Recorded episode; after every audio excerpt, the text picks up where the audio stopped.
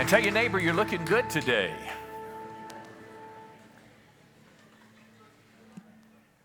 Now, if you feel like you just fibbed, ask the Lord under your breath to forgive you. I'm just teasing. Hey, it's great to see you. Great to see you. I'm glad the storm last night, the half inch rain, didn't keep you away from church. It's amazing. Linnell and I woke up this morning and I said, uh, it was thundering, you know, and raining. I said, uh, honey, can I stay home today? Watch church online, and she wouldn't go for it. But uh, today have been a good day to go to sleep. You know, sleep. Watch the watch the uh, uh, online service. Let me welcome all of you that are online today. Certainly not minimizing that. I watch every time that I'm uh, I'm not here. That's uh, that's where I am joining with you. But if you've got your Bibles, look at Ephesians chapter six, verse twelve. We're going to go back to a series we were in uh, several weeks ago called Spiritual Terrorism. And it is about winning this spiritual battle against an unseen enemy. Because the Bible teaches us very clearly that there's a war going on and you can't see it. The Bible teaches us that the devil is real, that demons are real, they have an assignment, and you can't see them physically in the spiritual realm, but you can see the outcome of their actions. You can see what they do. I fully believe that there's demon spirits involved in the abortion industry. I firmly believe that the murder rates that have been escalating crime rates, uh, there's something more than just defunding police. There's something that's happening. There's a murderous spirit in the land. Uh, how many know uh, there's just wickedness? in our land everywhere. We've been trying to understand this, and Ephesians 6:12 reminds us of the fight. It says we fight. Uh, we're not fighting against flesh and blood enemies, but against, say it with me, evil rulers and authorities of the unseen world. And then he says it again. We're fighting against, say it, mighty powers in this dark world. And the third time, we're fighting against evil spirits in the heavenly places. So, in this series, it's not mystical, spooky, weird, you know, telling you there's a devil behind, you know, every chair. But there may be one behind you today. Don't look, though. But that's not what we're saying. We've been trying to, in a very, very uh, uh, um, relevant way, I've tried to show you how Satan influences people's lives. I've been doing some case studies. Remember, we began with Judas. Remember the picture of the puppet? Judas was the one that betrayed Jesus Christ uh, for 30 pieces of silver. It was almost the love of money grew in his heart. Satan found the way to get into Judas's life. Money was it, and he betrayed Christ. Uh, we looked, uh, after that, we looked at uh, Adam and Eve, but Eve in particular. I really believe that there somehow Satan embodied the serpent. And uh, when Satan embodied the serpent, he spoke to Eve, told her she could be like God if she would just rebel against God. She ate the forbidden fruit, and the tempter got his way. Remember, after that, we looked at David, something that many of us wrestle with today sexual immorality, temptation, lust. David looked at Bathsheba, and you remember it was just as if Satan just pushed him over the edge.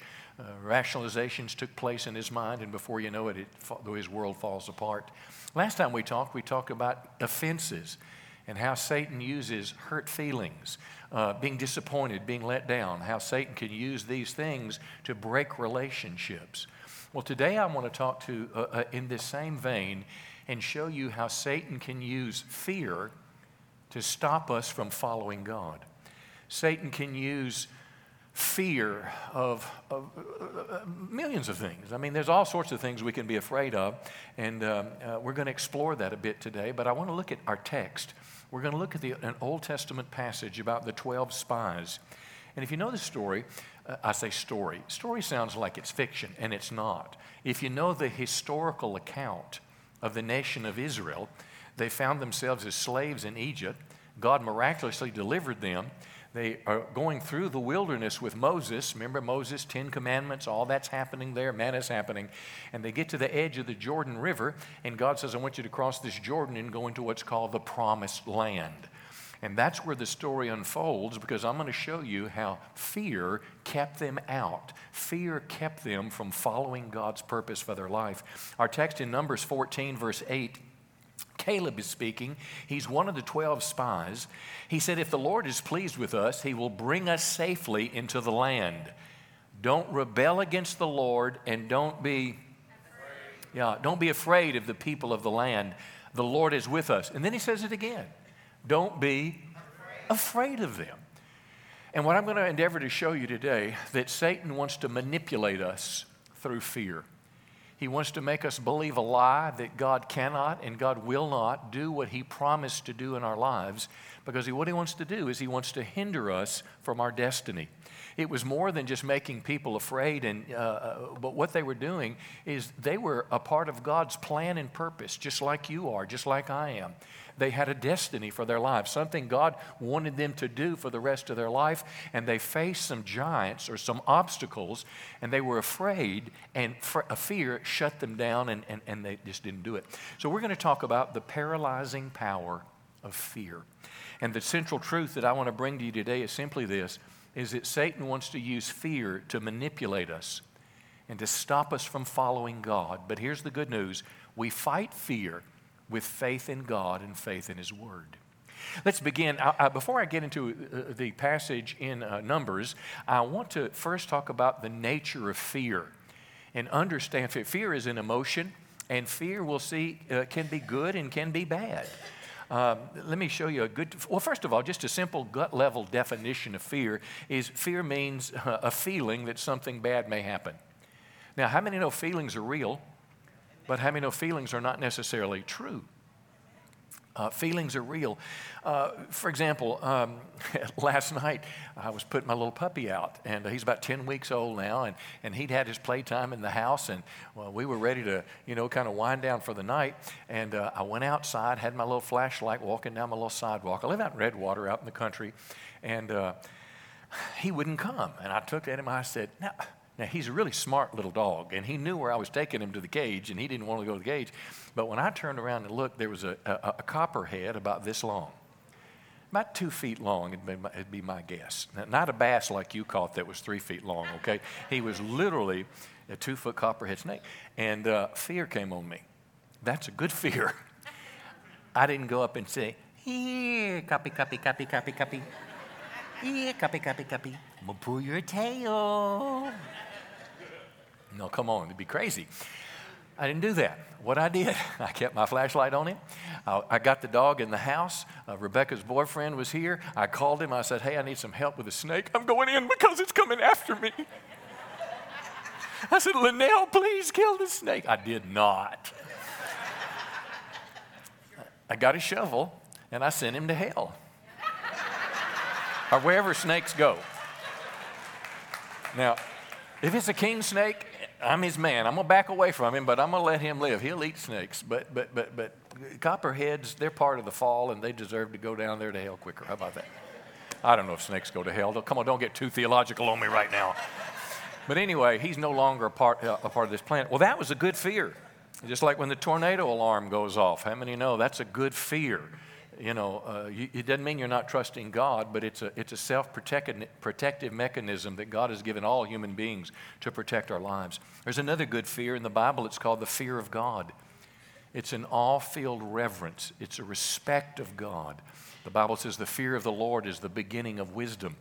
It's the fear of the Lord that keeps us from sinning. That's a good type of fear, and that's not a scary fear, that's a respect. But I want to start focusing for the rest of the message now is on the bad side of fear that paralyzes us, that makes us doubt God's word and stop following God.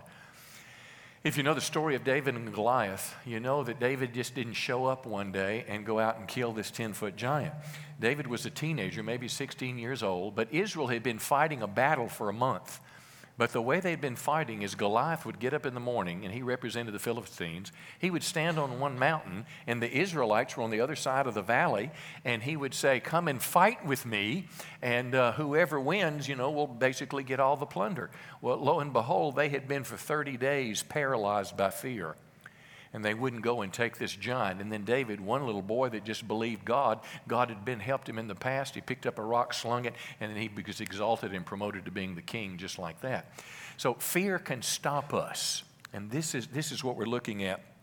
Um, uh, there's a connection in the Bible. You know, the, the Bible says 33 times uh, in the ESV translation, fear not people tend to fear uh, uh, at strange times. Remember when Jesus is walking on the water?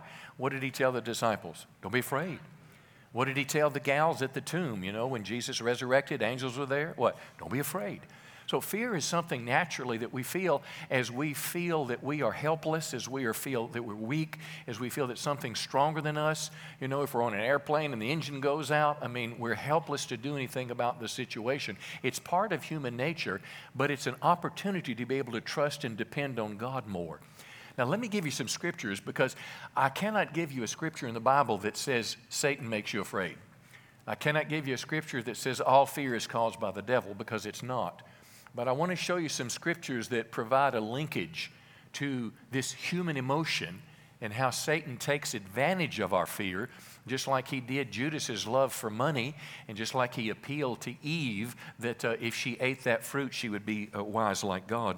2 Timothy chapter 1, verse 7, uh, it says, For God has not given us a spirit of fear or timidity. So here's my question If God hadn't given us a spirit of fear, where does it come from? Now, arguably, some of it can come from within, that natural response, but I'm going to suggest to you as we go in this and show you how Satan can be a part to this. Because in this passage, what, what's happening is he, he, Paul spoke these words to Timothy, but he had just talked about Timothy's ordination in the previous verses, and Paul seemed to suspect that Timothy didn't feel like he was able, that he wasn't capable, that he didn't have what it took to be this man of God, to do what God had called him to do. And basically, what Paul is saying to him is say, Look, son, this, this spirit you're feeling, this timidity, this cowardness, uh, that's not from God. He says, God has given us what? Next part of the verse power. Power, love, and of a sound mind. So God is the one that gives power power to overcome the timidity, the cowardness, the things that we fear. Now, um, in uh, Revelation chapter 2, more pointedly, he says, Don't be afraid of what you're about to suffer because, what's it say next? The, the devil. Uh, the devil will throw some of you into prison. Let me say this for, for the skeptic the Bible does not teach us that the, dev- that the devil is a, an idea, he's the product of mythology, that he is uh, what superstitious people kind of ex- use to explain away why bad things happen. The Bible teaches that, uh, and this was in my first message in the series, it's all online, you can look at it as well as the notes. But the devil is a, a real spiritual being, he is a fallen angel.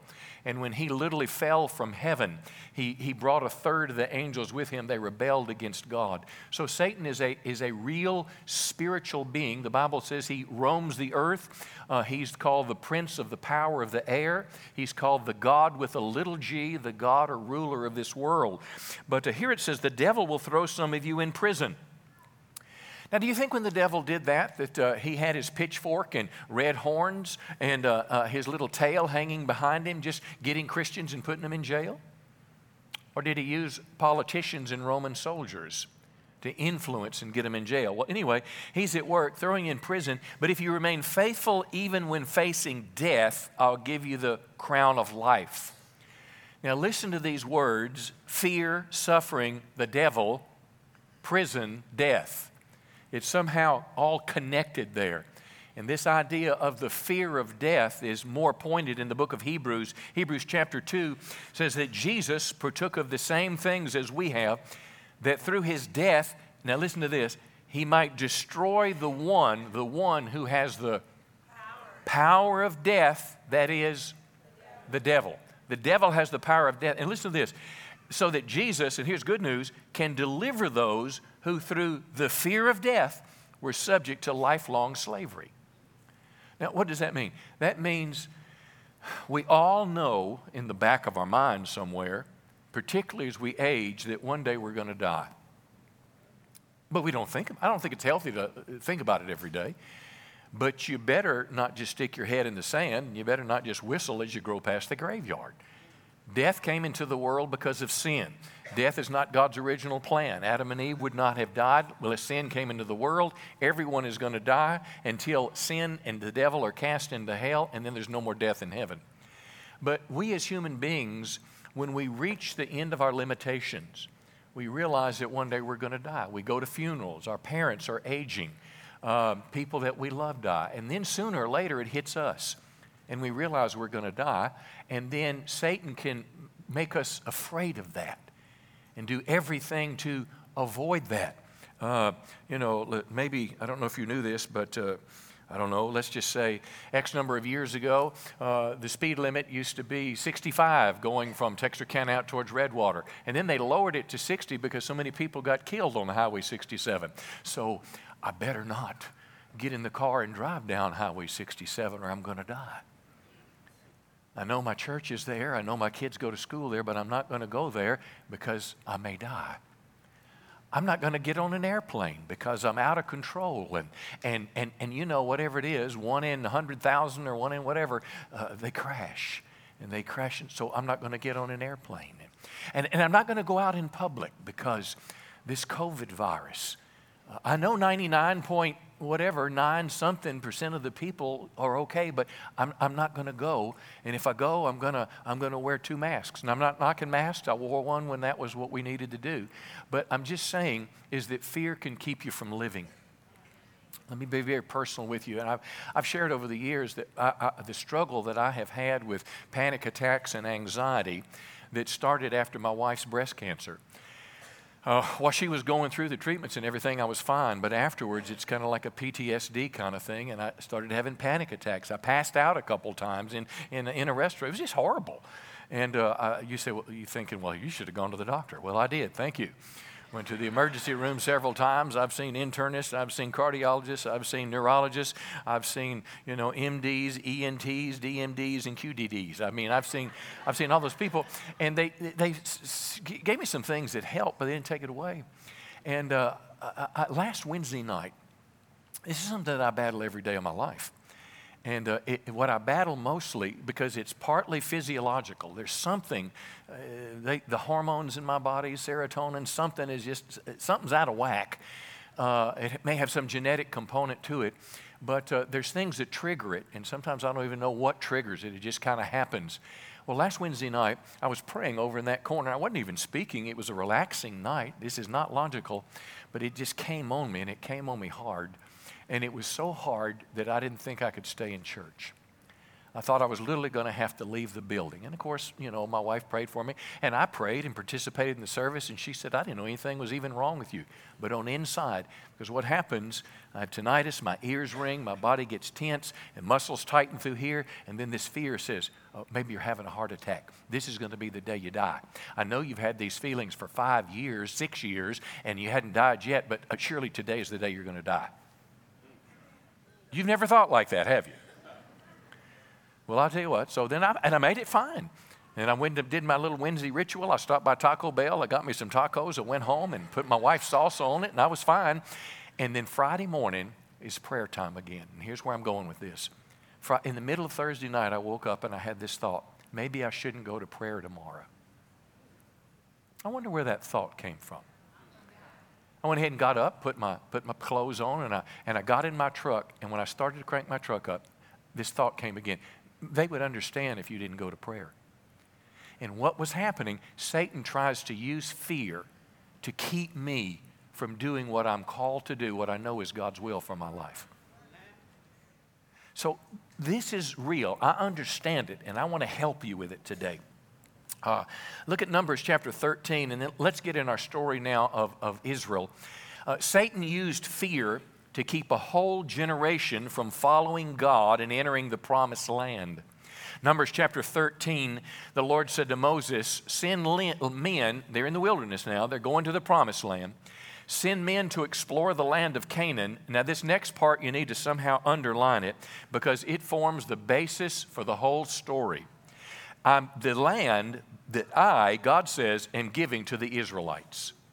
This is a promise from God. Uh, this is the basis of your faith. Uh, you know, I pray every time I go turkey hunting, Lord, let me hear a gobbler in the tree and let him be a big one and let him come down and let me hunt that thing. And I can't tell you how many times I've gone turkey hunting and didn't hear a thing and didn't see a thing. It's not always that, you know, we ask God, we have faith, we pray, and it all turns out perfect. But when God gives you a promise and a word, when you know there's an assurance in your heart, uh, I was when, when, when I was in the throes of this anxiety thing five years ago, I didn't know if I'd be able to return back to the pulpit. I took three months off. And one morning I'm getting out of bed, getting ready to face the thing that I face from daylight to dark. And I got out of the bed and I heard this voice. And I don't mean it was a voice like you're hearing from mine, but in my spirit, I heard the Lord say, When you have recovered, strengthen your brethren. Or when you've returned to me, strengthen your brethren. And it was the quote that Peter, Peter and Jesus, of course, but what it said to me, it said to me, I'm coming back to what the God's called me to do. I may not be ready yet, but I am coming back. And it gave me a promise or a word. Well, that's what Israel had. God was going to give them, but it wasn't going to be automatic. It was going to take faith to overcome the giants, and Satan was going to use fear to try to stop their destiny. Look at verse 17. Moses gave the men these instructions See what the land is like, find out whether the people there are strong or weak, few or many. Uh, do your best to bring back uh, samples of the crops you see. So, jumping ahead after their journey, they come back, verse 23, and they had cut down a branch from a single cluster of grapes so large that it took two of them to carry it on a pole between them. And they reported to Moses, We entered the land you sent us to explore. It's a bountiful country. Here's the fruit it produces. Now, we got a picture. This is probably from the first iPhone, so it's not real clear. But two men, and, and, and, and, and those looked like oranges, but they were grapes. Have you ever been to Albertsons and, and got a cluster of grapes so big that you had to get your husband to, to help you pick it up? No, it's not like that. Now, maybe if you go to Sam's, you might get something so big because, you know, all their stuff is more and bigger. But that's just not the way we do grapes. Now, can you imagine that these men came back to the camp, one to two million people, they're at the tabernacle, which is the church. Moses is there, and they're standing there with these grapes. But this next word, three letters, is one of the most destructive words in all the Bible. You know what it is? But. Here's the grapes. But the people there are powerful, their towns are fortified. We saw giants there, the descendants of Anak. Now, that doesn't mean anything to me. Who in the heck was Anak? Maybe I can illustrate it this way. How many played basketball when you were growing up? On basketball team or your kids played basketball? How many wouldn't raise your hand no matter what I asked? I'm going to tell my basketball story anyway. So your little team is, is on one end of the court and you're doing layups and dribbling and, and your tallest guy is six foot two. Now he's your center, you know, he's, you know, he's the man. And uh, you a bunch of little, little, little mites and uh, six foot two. Well, the other team comes out and they duck their head when they come in the door. And their first guy comes out who's a forward and he's six six. He comes to the basket and he dunks it that away. The next one out the door, he's six six, another forward. He comes out, dunks this way. And then the center comes out and he's 6'10. And he comes out, stops under the basketball goal, and just jumps straight up and goes, poof. And all of a sudden, mom and daddy say, Let's go get some popcorn or something, honey. This is not going to be much of a game. And you that are playing on the, on, on the court, you can't even make a layup anymore because you're just looking at how big they are. Well, that's what they saw and it produced fear. Giants in Hebrew means men with reckless, uh, being recklessly ferocious, ungodly, daring men, spreading devastation. And it was these giants that stood between them and God's promise. And I wonder if Satan whispered in their ear, You're going to die. I wonder if Satan whispered in their ear, It's no way you can do this. I wonder if Satan made them believe somehow, not controlling like a puppet but a willful choice to believe these thoughts that just came to their mind. It was a defining moment, and God's promise was about to be stolen from a whole generation because of fear. Look at verse 30. Caleb tries to quiet the people. Remember now, there's 12 spies, 10, 10 that basically are negative, and two that are. Two that believe, Joshua and Caleb. Um, Joshua, verse 30, or Caleb said to the people, Let's go at once and take the land. we can. We can certainly conquer it. But the other man disagreed, and they said, What? We can't. We can't go up against them. They're stronger than we are. And you know what's missing in their analysis? God. God. God has no part to play in what they just said. Now, these guys are standing there with a two foot thing of grapes and God has nothing to do with this. See, the difference between these 10 and two men, they all saw the same giant. But Caleb and Joshua saw God, and they had faith. And the other men stared at the giants, and they let fear come in, and they let fear stop them. Faith acts while fear paralyzes. Uh, do you think it's possible that Satan was implanting lies in these men's head? You say, well, now how can he do that? I'm glad you asked. John 8, verse 44, Jesus speaking to the Pharisees, he says, you, uh, you are the children of your father, the devil, and when he lies, it's consistent with his character. Now, listen, Satan is a liar and the father of lies. Here's my question Who does he lie to? Do you think he lies to other demons? They're sitting around playing poker and drinking beer. You think they're telling lies? Or do you think Satan lies to people just like Judas and just like Eve and just like David and just like the person wearing your shoes today? He has this capacity, and I can't fully tell you how to determine if the thoughts in your head are from you or if they are spiritual, negative spiritual thought, but I can tell you one way that I analyze, I let it go through the Bible. And if this thought that's trying to take root in my mind is in the face of the Bible, if, for example, God's going to give us the land and they say, no, it's not, they should have recognized it as a lie, but they didn't. Um, look at verse 32. They spread the bad report among the Israelites. Now, this is going to amaze you. They spread the bad report. The land will devour anyone who goes to live there. Now, God had told them He was going to give it to them, and they had gone, and Jewish uh, writers uh, from this period of time throughout history have, have, have depicted that land as a barren land, as a very tough land. It's like cactuses and no water and, you know, a lot of graveyards. It's a very difficult place. They said it's going to devour anyone. Verse 33, here's the buddies again. We saw giants there, the descendants of Anak. We felt like grasshoppers. And I'm sure they did. I'm sure they felt just like that five foot six inch point guard felt when he saw those big six foot ten guys playing against him. He thought about charging the goal and he, he, making a layup and he realized those guys were too big. He felt like a grasshopper. But here's the part that amazes me the most. That's what they thought too. How in the world did they know what the giants were thinking? See, because they, as spies, you couldn't go into a territory. If you let them know you were a spy, they would kill you. So now, what fear has done, fear takes over the way we think, and fear always imagines the worst. How many have ever been taking a shower and you were kind of, you know, rubbing the soap around, you felt a lump? That lump's not supposed to be there. How many seconds did it take for you to have cancer?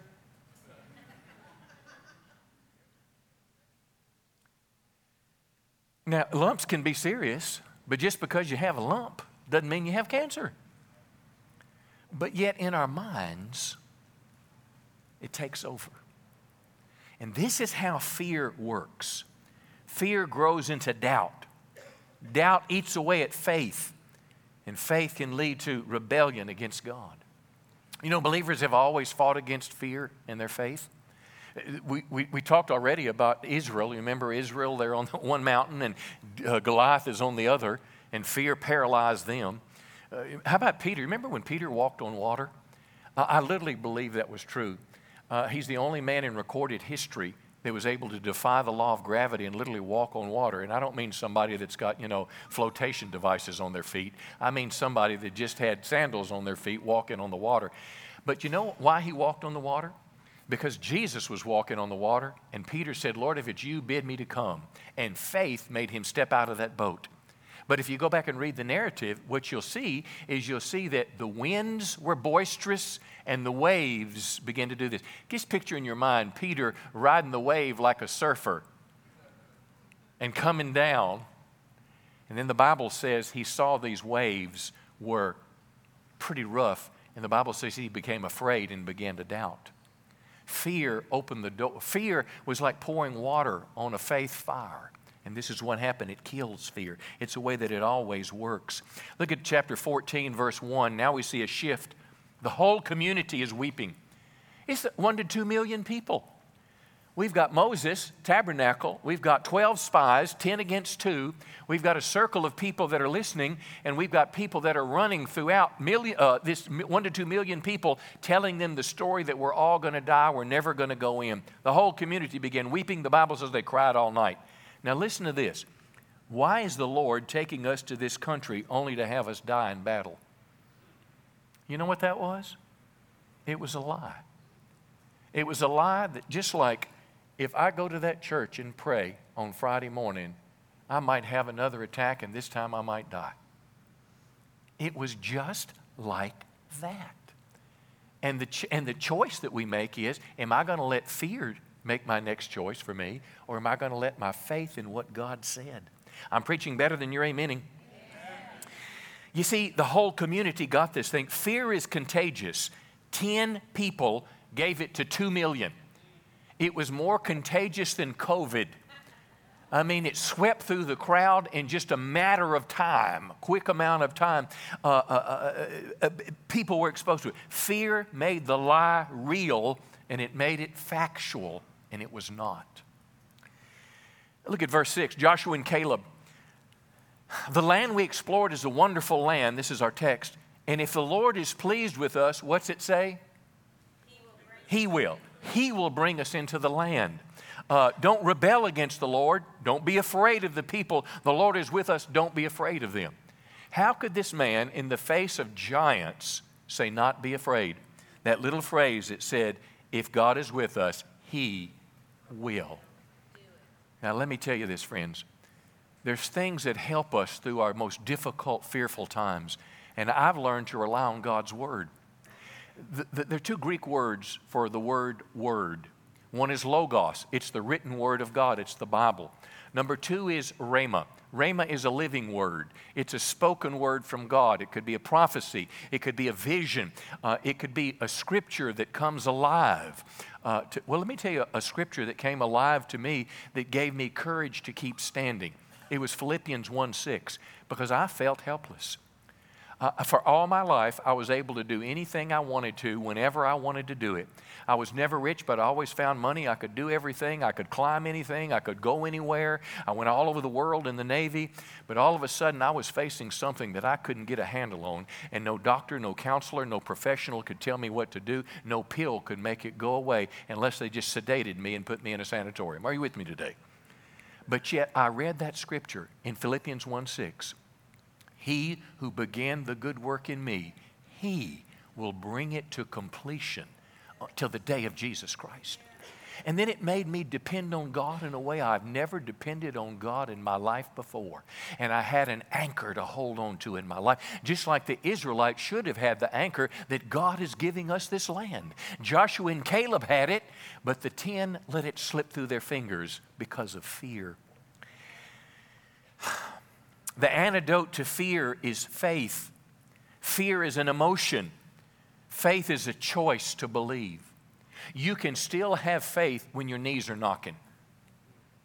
You can still have faith when you're scared because faith is an action, fear is a feeling. Let's keep going. Verse 10 sooner or later, God shows up. The glorious presence of the Lord appears. And God said something pretty uh, amazing to me.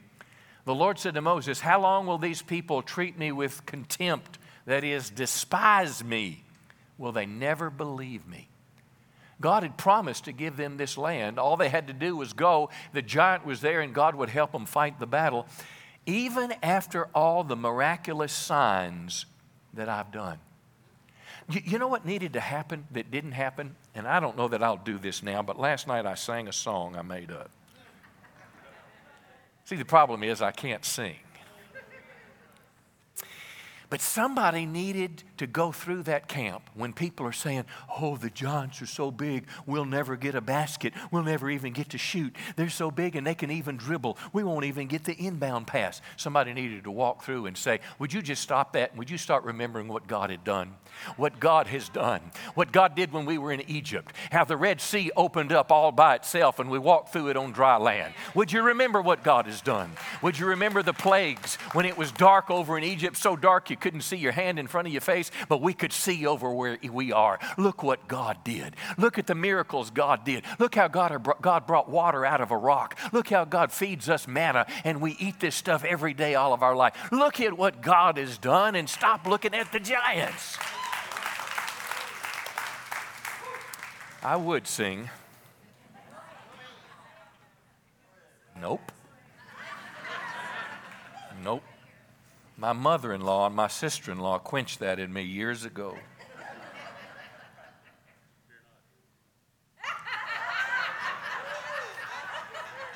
I'm not afraid. They were just telling the truth, and I know I can't sing. I'll get back to the Bible. Look at verse 20. It, it got bad for him. The Lord said, Not one of these people will ever enter the land. See, sometimes there's big consequences. See, sometimes God has something for us to do. And, and this is the whole point of the story. The point of the story is not just giving them a nice place to live, they were a people on a mission from God. They were the promised people, and one day Jesus Christ would be born in a place called Bethlehem. And guess where Bethlehem just happened to be? It happened to be in the promised land, and they had to go over there to get it, but they wouldn't do it. God has a destiny for everyone in this room with your life. God has something He wants you to do. We need to be careful that we don't let fear stop us from doing what God has called us to do in our lives. Look at verse 24. My servant Caleb has a different attitude, or the ESV says, a different spirit. Remember the scripture we read earlier in Timothy? God's not given us a spirit of fear, but of power. Isn't this what Caleb had? Didn't he have the spirit of power? And didn't the 10 have the spirit of fear and timidity? Yeah. Uh, Caleb remained loyal to me, and I'm going to bring him in the land. You're going to wander in the wilderness 40 years, a year for each day, and a whole generation would die. Why? Because of the consequences of their sin. I want to tell you, friends, listen, this, this thing can be serious. Most of the time, it's not this serious when fear takes over, but sometimes we miss the calling that God has for our life. Now, I want to, I want to close this, uh, today and say this faith in God and faith in His Word will help us win this battle against fear. Let me say it again. Your faith and confident trust in God and His Word to you, whether it was a, a scripture, you know, that Philippians 1 6 for me, or when I jumped out of the bed and heard the words from, about Peter and Matthew, or someone gave me a, a prophecy. And a prophecy is simply an encouraging word that, uh, from the Lord. It's all obviously got to be judged. You can't just take it at face value. But an elder told me, he said, I, I had a, a, a vision of you last night. I believe the Lord spoke to me. And I said, Well, tell me about it. He said, I saw you in waders. I mean, I like to duck hunt, and we talk about it. He said, I saw you in waders, and sometimes you were walking in very shallow water, and then sometimes you would go in deeper water, like going after a decoy or a, or, or a duck. And uh, when the water got deep, I noticed that it got to the near the top of your waders, but it never got over the top of your waders. You always made it whether the water was shallow or deep. And then he said, I felt the Lord tell me that no matter how high this anxiety and how hard this battle is, it's not going to overflow you and it's not going to overwhelm you and you're not going to drown. And I tell you, when I heard that, I said, write that down, and I pasted it on my dresser, and it gave me something to hold on to. Are you with me today? It gave, listen, it gave me something to hold on to. When my wife was diagnosed with breast cancers, how many years? eight years ago. She's seven years cancer free right now, praise the Lord. But when she was diagnosed, we were devastated for 10 days. We went in a fog, and I'm reading my Bible every day. And one day, an obscure verse, not even talking about healing and health, but a simple phrase that says, It will be well. And it's like God Himself was talking to me. I had my promise to stand on, and we walked through that thing. Well, that, this is what we're talking about. It's faith in that. Uh, uh, here was our pivotal scripture, verse 30. Caleb tried to quiet the people as they stood before Moses.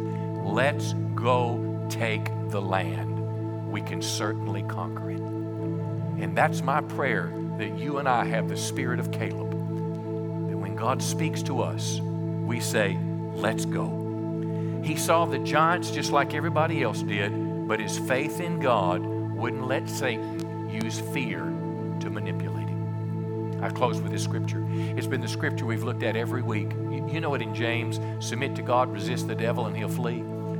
Let me read it to you in the New Century Version. Give yourselves completely to God. Now, isn't that exactly what Joshua and Caleb did? They gave themselves completely to God. And then he goes on to say this stand against the devil. How do you stand? Faith in God's word. And the devil will run from you. That's exactly what to do, friends, when fear comes knocking at your life. you ground your feet solidly in the Word of God. And having done all, you stand. And my promise to you is in agreement with the Word of God. You're going to make it to the other side. Fear is not going to win. Listen, faith is going to win because greater is He that is in you, come on, the Bible says, than He that is in the world. The God in you, the God in Caleb, the God in Joshua was greater than the people that they faced in the world. How many know God is for us and He's not against us? Give Him a big hand today. He's worthy, worthy of our praise. Why don't you stand to your feet and I want to pray with you right now.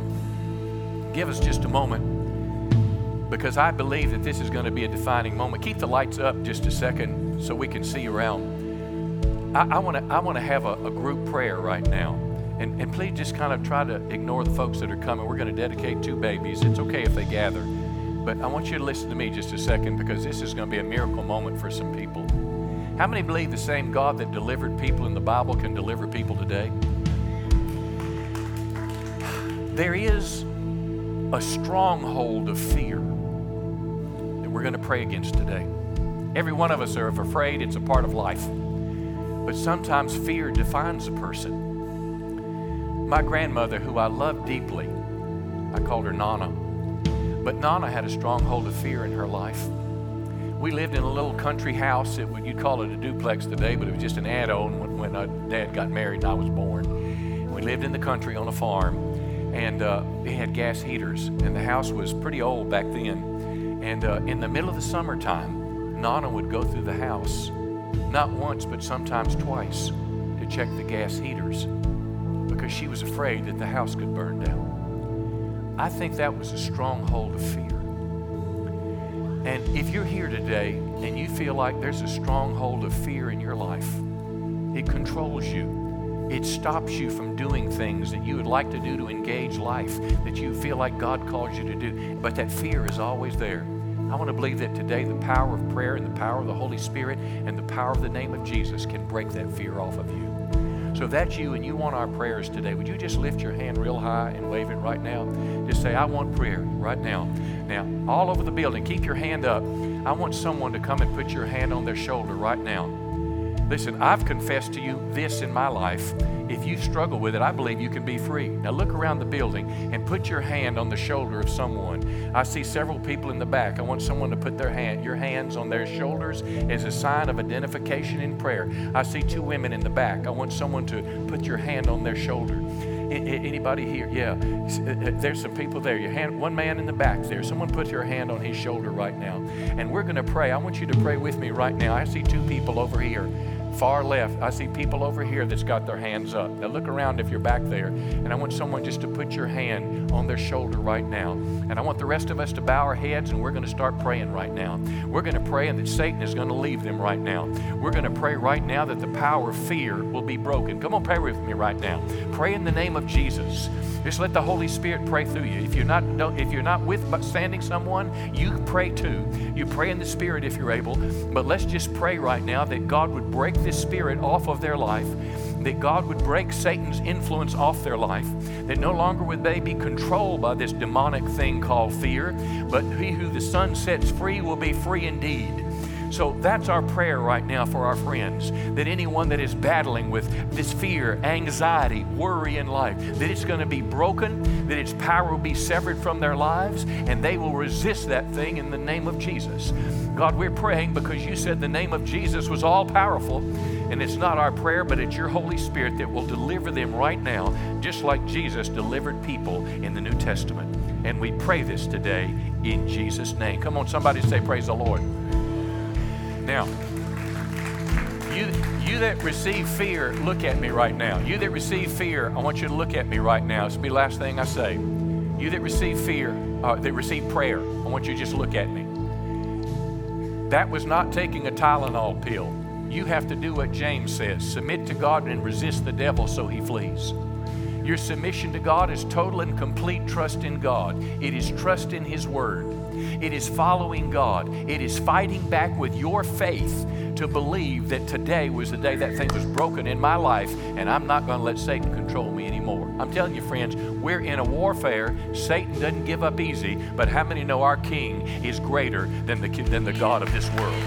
Amen. He is worthy. I love you. Thank you for coming today. Join us as we dedicate these babies. Amen, amen. We're going to baby dedicate a few babies here, and let's introduce who we're who we're uh, dedicating right now, and introduce your family. I'm Nick. This is my wife Sarah.